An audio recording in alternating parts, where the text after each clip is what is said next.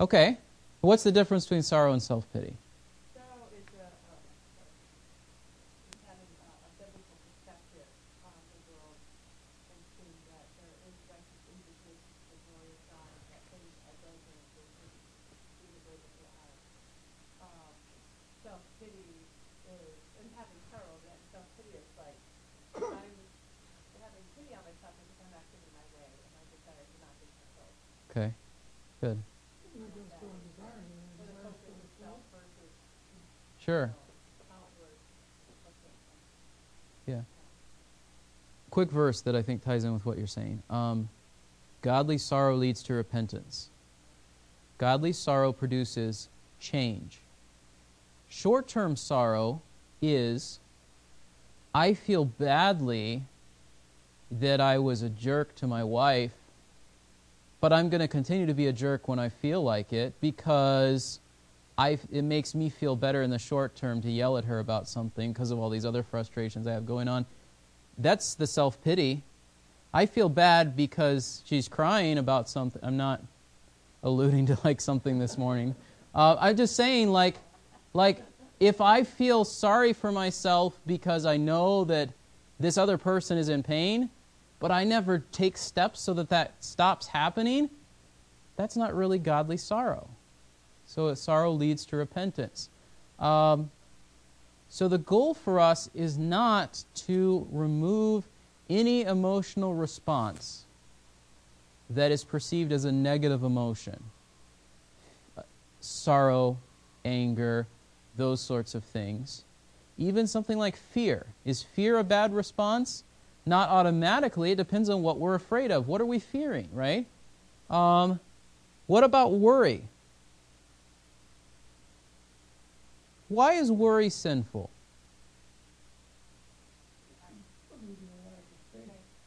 Okay. But if we never worry about anything, what does it also show? Possibly that we're naive and not thinking about the future at all, right? So the problem is not, the solution is not, don't worry by never thinking about the future. It's sort of like be in a balanced tension between the sin of worry and the sin of pride.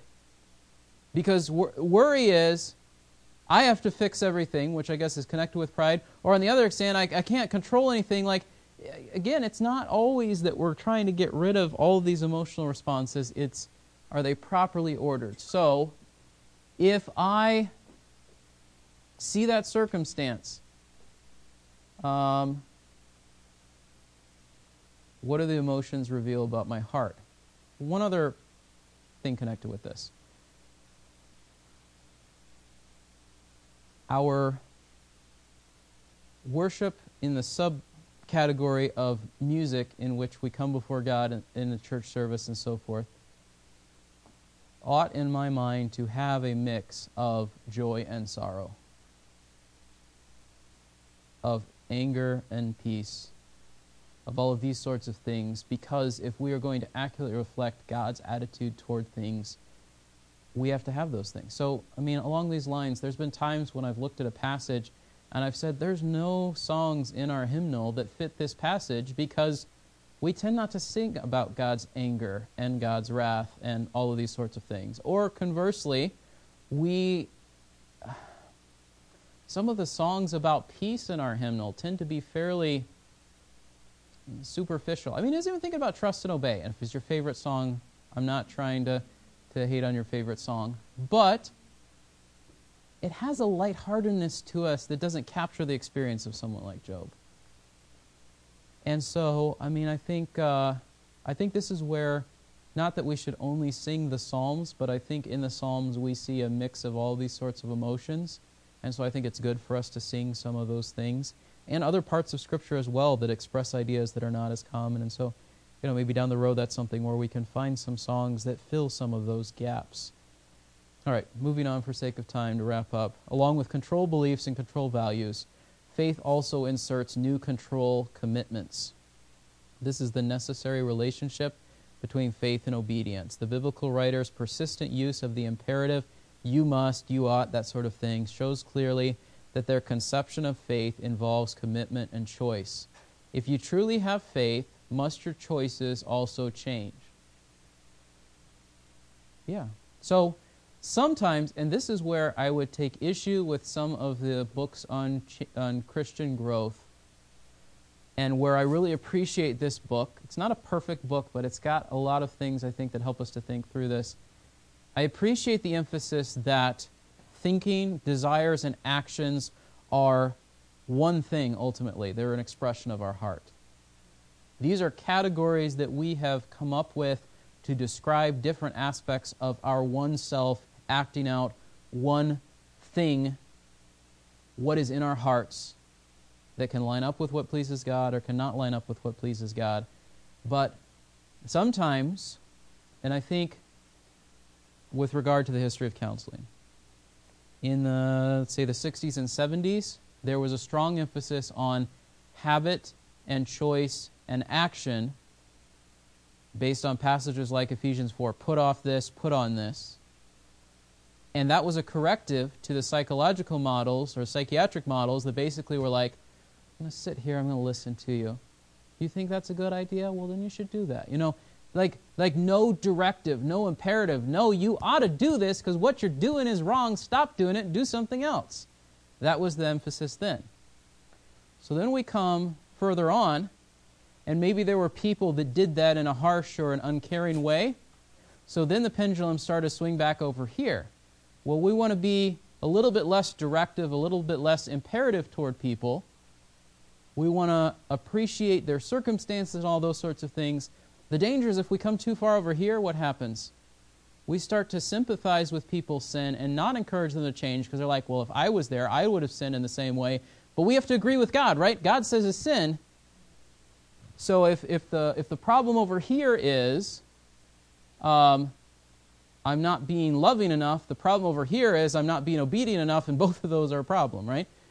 So the solution is not to go to either extreme. The solution is to say, there has to be change in our thinking. But there are a lot of books today that almost make it sound like if you think yourself right with God, you will be right with God. And there's action that has to come into it.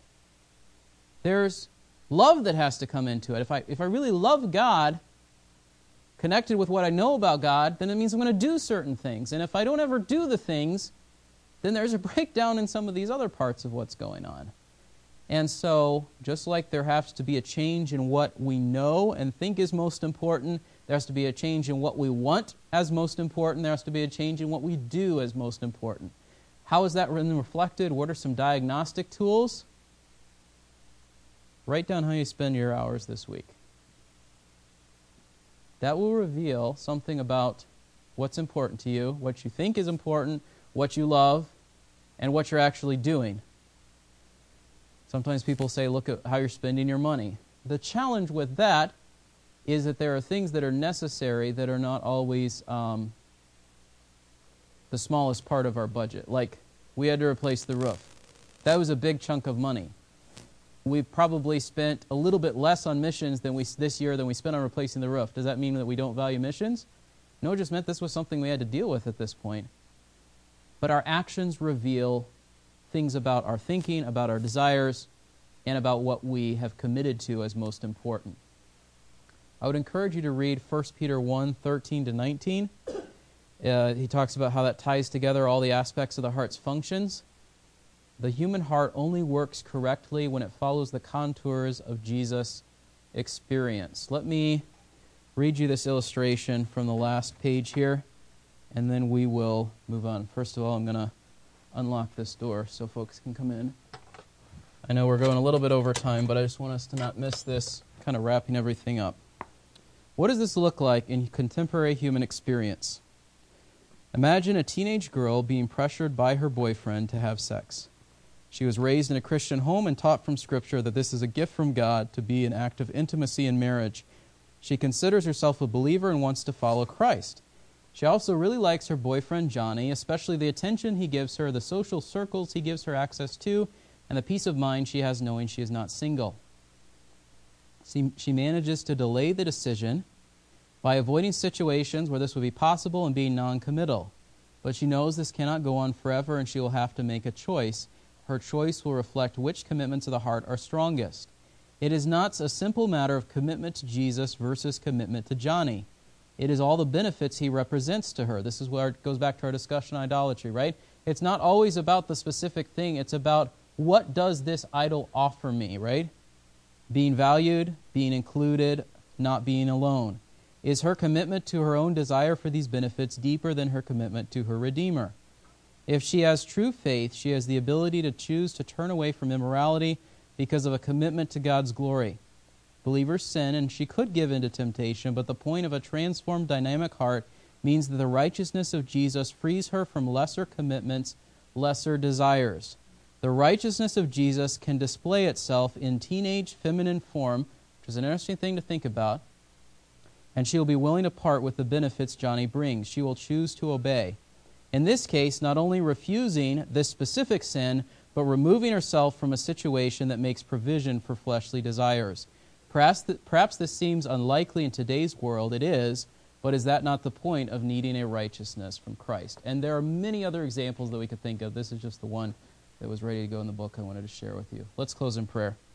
Lord, we thank you for the opportunity to look at these truths together. We pray that you would help us to bring our thinking and our desires and our commitments under your control by the help of your Spirit so that we might reflect Christ and pray these things in Christ's name. Amen.